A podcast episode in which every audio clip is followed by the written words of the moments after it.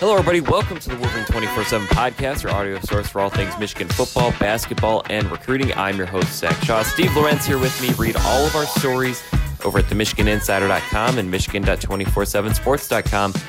So, the phrase emergency pod gets used on social media. I see it. I see it from some of our colleagues. Uh, I, I, if I'm podcasting, it's clearly not an emergency. That's just my general rule on life. But this is about as close as we get. Uh, within the last 12 hours, two players have gone off scholarship for Michigan. Uh, Colin Castleton entered a transfer portal. Jace Howard, Juwan Howard's son, um, I guess opted. I don't know if he opted yesterday, but but Josh Henschke broke the news yesterday that he will be a walk-on player instead of a scholarship player. And so suddenly, you know, throw in the David DeJulius news from Monday uh, you know, Michigan fans are suddenly going from panicking about if Michigan will get down to the scholarship limit, which I think you and I have said on this podcast 50 times. We've said it for football too. Uh, the numbers the numbers have a there's a little bit of a natural way of working out that the numbers have is you know players when the roster gets crowded players say okay is this my best opportunity to the league is this my best uh, place to be so I don't know. Fans can worry about whatever they want to worry about. It's not a big deal, but usually the numbers work out even better than people think. I mean, John Beilein oversigned a couple times and he ended up with extra scholarships available. So uh, it's just kind of how it happens. Attrition in college basketball happens as, as much as ever. But uh, we're going to talk about what these moves mean. I think one was a little bit more expected than the other. And I, I think consequently, one has greater bearing on what you know, kind of reading but reading the tea leaves a little bit than the other. But first, we can start with Colin Castleton's decision to transfer. Um, it reminds me a lot of Julius. It, it's it's basically it's someone who I think Michigan would have been happy to have had come off the bench or or be maybe even content for a starting job next year. But Castleton has to look at it and say, okay, is this is this the best place for me? Or could I be a two year starter somewhere and and really give because I still think he has pro potential. I still think he's he's kind of in between DJ Wilson and Mo Wagner. I think he just never quite figured out Juwan Howard's view of centers. Um, you know, I think I think he was, and then they started playing him at the four, and that that didn't work for him. Uh, f- from a physics standpoint, it probably could, if you put more practice into it. I mean, you know, he's six six eleven, around two thirty five. Um, but it's it's clear Juwan Howard wants post up centers. I mean, you could argue Jon Teske was almost too small ball for Juwan Howard, and that's that's part of why Austin Davis passed Colin Castleton. Is he was more of a back to the basket, um, you know, body check around in the paint, that kind of center, and and Castleton isn't that way. I mean, he's much more of a Mo Wagner you could argue even a DJ Wilson hang out on the perimeter.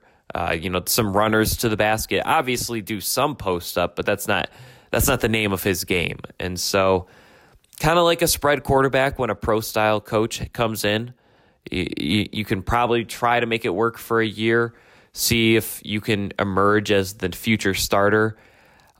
I didn't know who was going to start at center. I mean, I th- I could have you could have talked me into Castleton. Uh, you you could talk me into Hunter Dickinson just based on the season Kofi Cockburn had.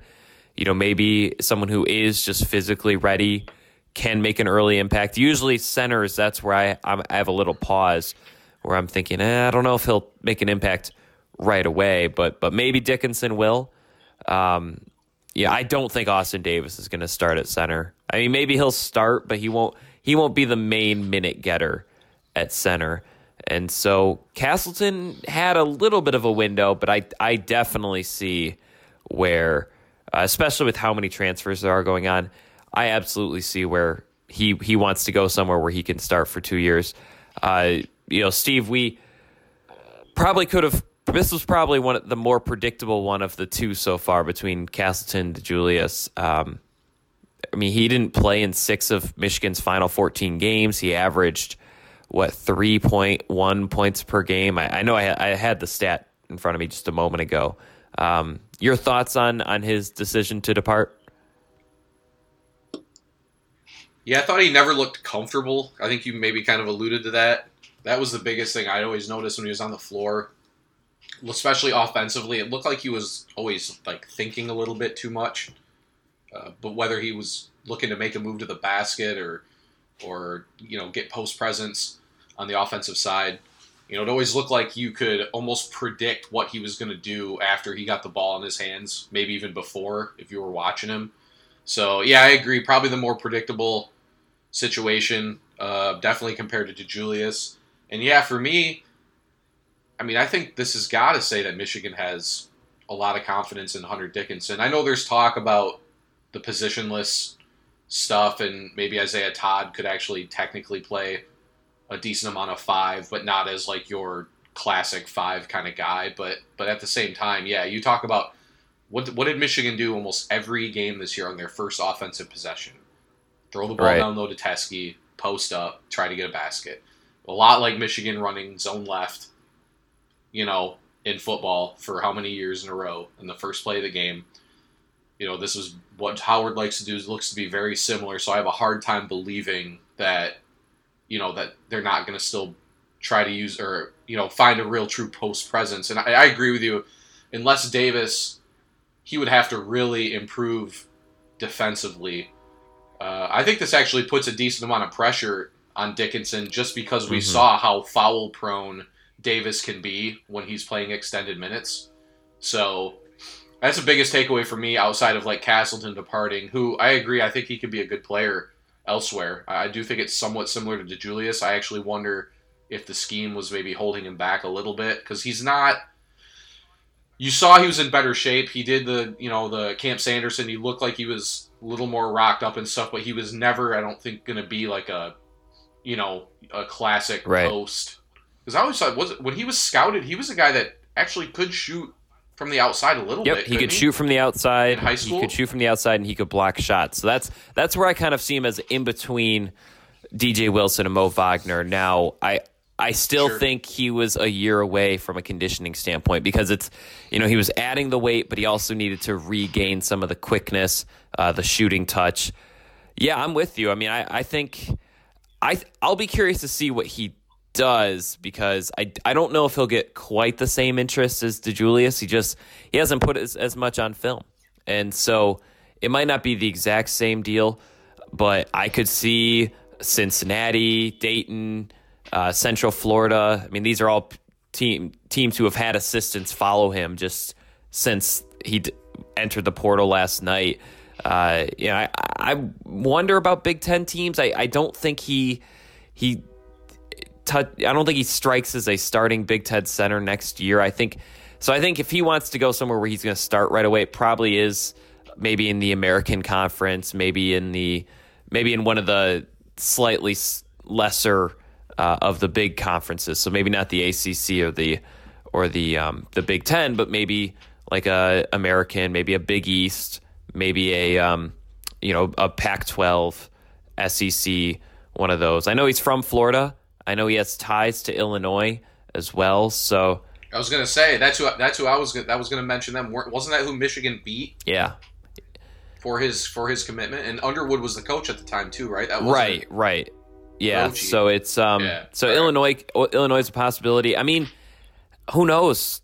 Luke Yaklich was the guy who offered him first. Does he look at Illinois Chicago? I know that'd be kind of a that's a little too low on the on the totem pole maybe, but at the same time he would get plenty of minutes and, and score plenty of points and play in the city of Chicago for the coach that offered him first. So yeah, it, we'll, we'll see. I mean, it's kind of interesting because uh, you know Illinois just lost. Well, who, he might come back, but Kofi Cockburn is a is a they probably want a contingency plan. Purdue lost Matt Haarms, uh, and it's just it's crazy because if you blink, another notable Big Ten player is, is entering the transfer portal. So. Um, you know, more power to him. I think it's the same deal as to Julius, where it's like, look, he has he has the skill set to become an NBA draft pick. Not saying he necessarily will, but I don't think it was going to happen at Michigan. And and I do think it could happen elsewhere if if things click and he puts in the work. So he's got to he's got to put himself in the best opportunity. Anyway, uh, as for what it means, I think you're right. I think the big takeaway here is that Michigan believes in Hunter Dickinson. You know, they've seen it on film. They've they've been in discussions with him.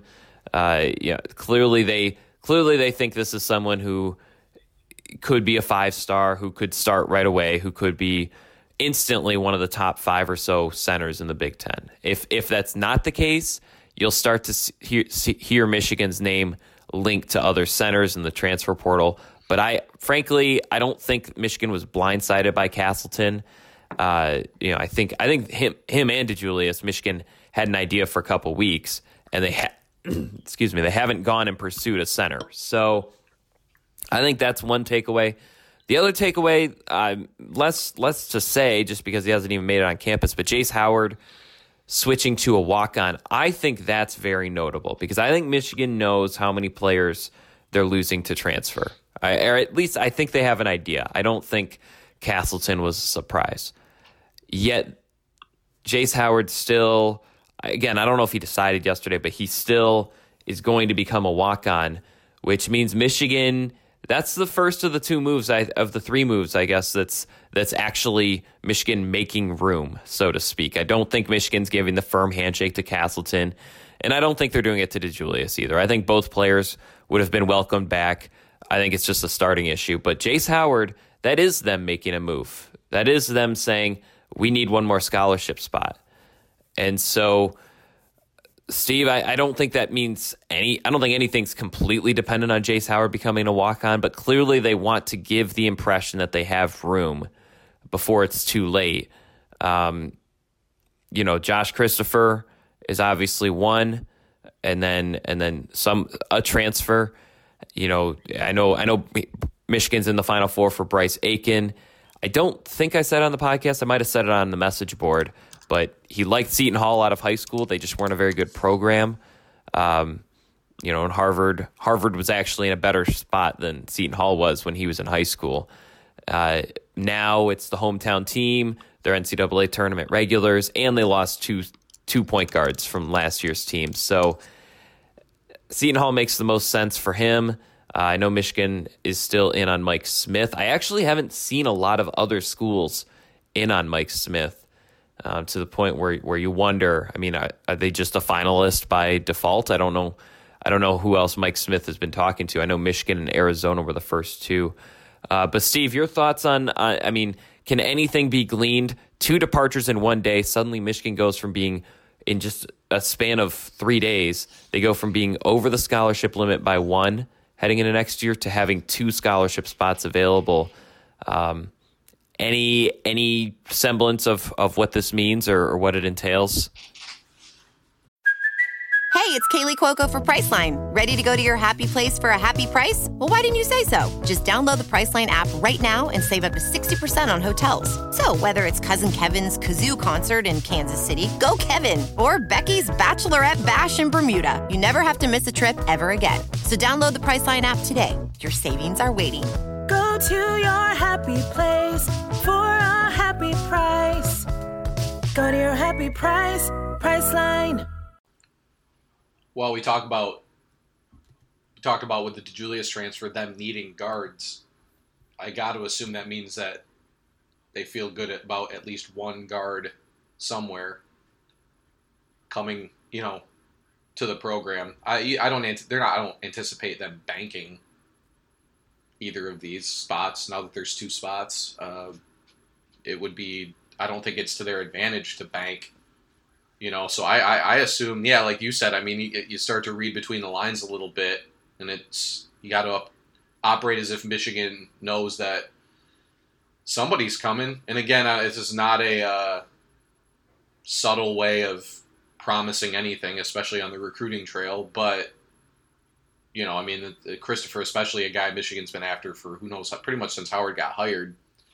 You know, and it's crunch time as far as recruiting goes in that regard. I know the kids aren't obligated to sign on April 15th, but I mean, as much as he's teased things on social media, uh, you maybe cross your fingers that this will be over by April or on April 15th or 16th or whatever. So, Yeah, I mean, and then I read about Mike Smith. I know Arizona was the other school mentioned. I want to say Arizona just added a point guard ish transfer to their program recently. Okay. And so you kind of wonder, you kind of wonder, like you said, I just perused the Twitter, st- uh, the stories about Mike Smith on, on Twitter and, and on Google, because that's where you look.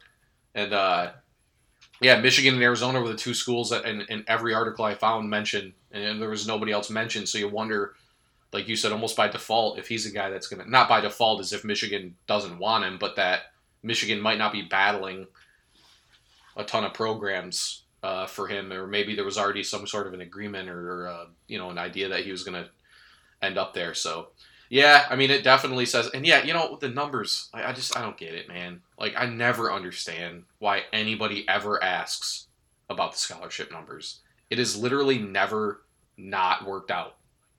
Like, I don't know if, has a school ever been penalized for signing, literally signing, over signing Right. players? And Like, I'm serious though. It's like we get this question. You know, you go on the message board, and this question pops up, like in football, spe- uh, ten months before signing day, about like how many receivers are they gonna sign? You know, and it's like, dude, like who cares? Like they'll have 85. You know, just like so we've seen it with basketball. This, you know, the I think the discussion about basketball numbers was more interesting just from the where is the where's the attrition and addition going to come from. I mean, when you're operating with such a lower amount of scholarships, it, it's a little more intriguing. But as far as like getting questions about, you know, is it is it going to work out? You know, oh no, like what are they going to do? And it's like it never, it, it always works out. It has to, it has to work out. You know, so, um, but yeah, the Jace Howard. I mean, I guess best case scenario if you're Michigan, I think it was kind of one of those dream scenarios that people were imagining when he committed. Just the logic in that his dad coaches at the program and is being paid a healthy amount of money to do so that they could, you know, it's not going to hurt them financially for him to pay for a Michigan scholarship and he could walk on. And now that that's there, yeah, I think like you said, I think this is definitely the bigger of the two like storylines that have developed in the last 24 hours and and again, I got to assume it it means some kind of good news for Michigan whether that be on the transfer market, on the recruiting trail or both. Yeah, I mean it's it, it didn't come out of nowhere, and and I feel really bad actually for him. I I you know it's you have Michigan fans basically celebrating that he gave up his scholarship. It's and it's it's I don't know enough about what went inside. I mean, I assume it was his decision. Uh, he could have gone and played scholarship somewhere else, and and Michigan now has three walk-ons. I think this is interesting that could have played scholarship basketball somewhere else. I mean, Brandon Wade was on scholarship at Duquesne. Jaron Faulds was on scholarship at Columbia. Uh, and so now they've got a, you know, Jace Howard was a three star recruit. So now they've they've got a pretty good walk on team. I mean, that's a walk on team that could at least hold its own against against mid major competition.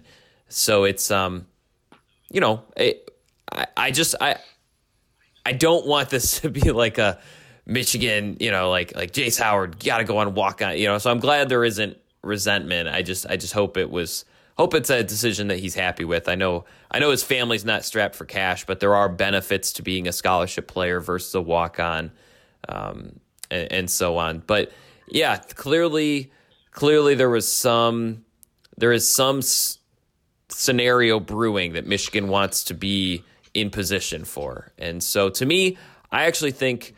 Uh, this this makes me pretty darn confident Isaiah Livers will come back. I know Draft Express, Jonathan Givony, uh, he's at ESPN now, but he's he's been doing this stuff for a long time. I think he he's one of the few people that does a mock draft based on talking to NBA agents and sources. Uh, he has Isaiah Livers as the 100 ranked player overall. Jon Teske is number 88. So that makes me think Isaiah Livers has a pretty good shot of coming back. And then you start to wonder about Todd. Um, you know, and Christopher, I th- I think we kind of outlined it on Monday. Uh, just just buckle your seatbelt. I mean, it, it, they're both they're both a little bit more theatrical than than I think t- a typical Michigan basketball recruit. I think people under under John Beilein, people kind of got used to all right, commit in May, sign in November, it's done. Uh, obviously, neither of them are in that situation. I, you know, Todd, he's he's still technically committed. I mean, he never said he was decommitted, but you know, he did he did take down a lot of his Michigan stuff. Uh, might have unfollowed some Michigan people, so. But at the same time, he has a similar game to Colin Castleton. Obviously, different different skill sets, but similar position, I guess. Um, you know, does does Castleton departing mean anything for Todd? It might. My assumption is that they just believe Hunter Dickinson will play ahead of Castleton, and Castleton said, "Okay, I'll go somewhere where I'm not potentially third string as a junior," and so. Um, trying to think if there's any any bases we haven't covered. Uh, I don't think so. Still haven't seen Franz Wagner enter his name into the draft. Um, that's True. one thing. I guess that's that. That's maybe the one more news item that I'm I'm looking at is, because yeah, in a typical year, I could see him rising. I mean, he's just kind of got that that eye test, uh, but yeah, Right, and like the NBA draft, like you know, because if he was to go or whatever, like you know, well, he didn't play that well. It's it's the NBA draft is one thousand percent about not what you are at this very moment, but what they Right, think you can be. right, And he's got a lot of those intangibles and abilities that I think fit well in the pro game. I'm not suggesting he'll leave and uh, he'll stay in the draft or anything like that, but I can see where the right team would be very intrigued with his skill set. I mean, he's the kind of guy you, you talk. Yeah, you talk about a storyline there. I mean, he's first team All Big Ten type guy next year. I Right. think if he comes back. I mean, he's got you. You know, you you're really starting to see it near the end of the year. I just think his for him it was a more consistent shooting stroke, and he's all of a sudden incredibly dangerous. You know, because you see how savvy he is on the defensive end of the floor, and you really, you know, you started to see a, a lot more aggressiveness offensively in driving the lane, getting into the basket, uh, using that length. So, I mean, yeah, it's it is something that actually had has quietly kind of somehow gone under the radar, but uh, you know, sig- probably a maybe one of the more significant things for them. It has to be because the ceiling with it with if him and Livers were to both return and they add one or two more pieces here, I mean, quite an interesting group for next season. yeah, yeah. I've kind of been I've been looking at it as they have they have four potential all Big Ten, all NBA type players next year. Um, or not all NBA, but NBA draft type players. They have Isaiah Livers, they have Franz Wagner, they have Josh Christopher and, and Isaiah Todd. If they get all four on the same team and they all all four make it to campus next year, that this is a top five team.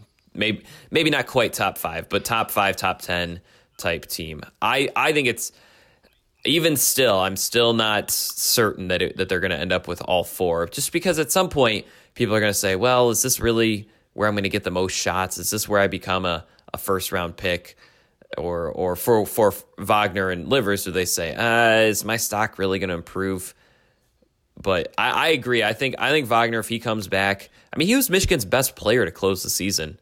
You know, with Isaiah Livers slumping, uh, with Jon Teske kind of hitting a rut you know, Wagner really stepped up. I, I want to say he he led Michigan or was second on the team in scoring for um, several of those final games. You know, he's averaging basically got to the point where he was averaging like 15 points a night.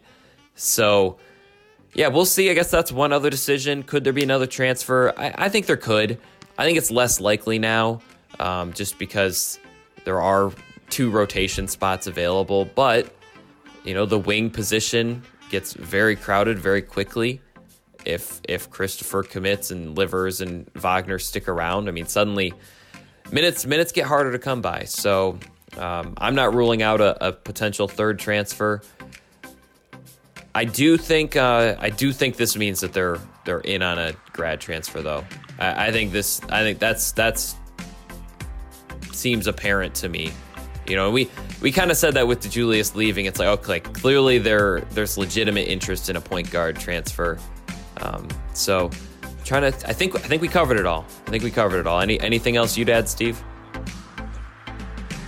Uh, okay, look out for some stories later on today. Kind of looking at at the transfer portal, looking at what this roster looks like for next season, and obviously, if there's any news, uh, you know, we, we try to be on the on the cutting edge of that stuff too. So check it all out at the MichiganInsider.com, Michigan.247sports.com. For Steve Lorenz, I'm Zach Shaw. This has been the Wolverine 24/7 podcast. Hope you had fun. Hope you learned something. We'll talk to you next time.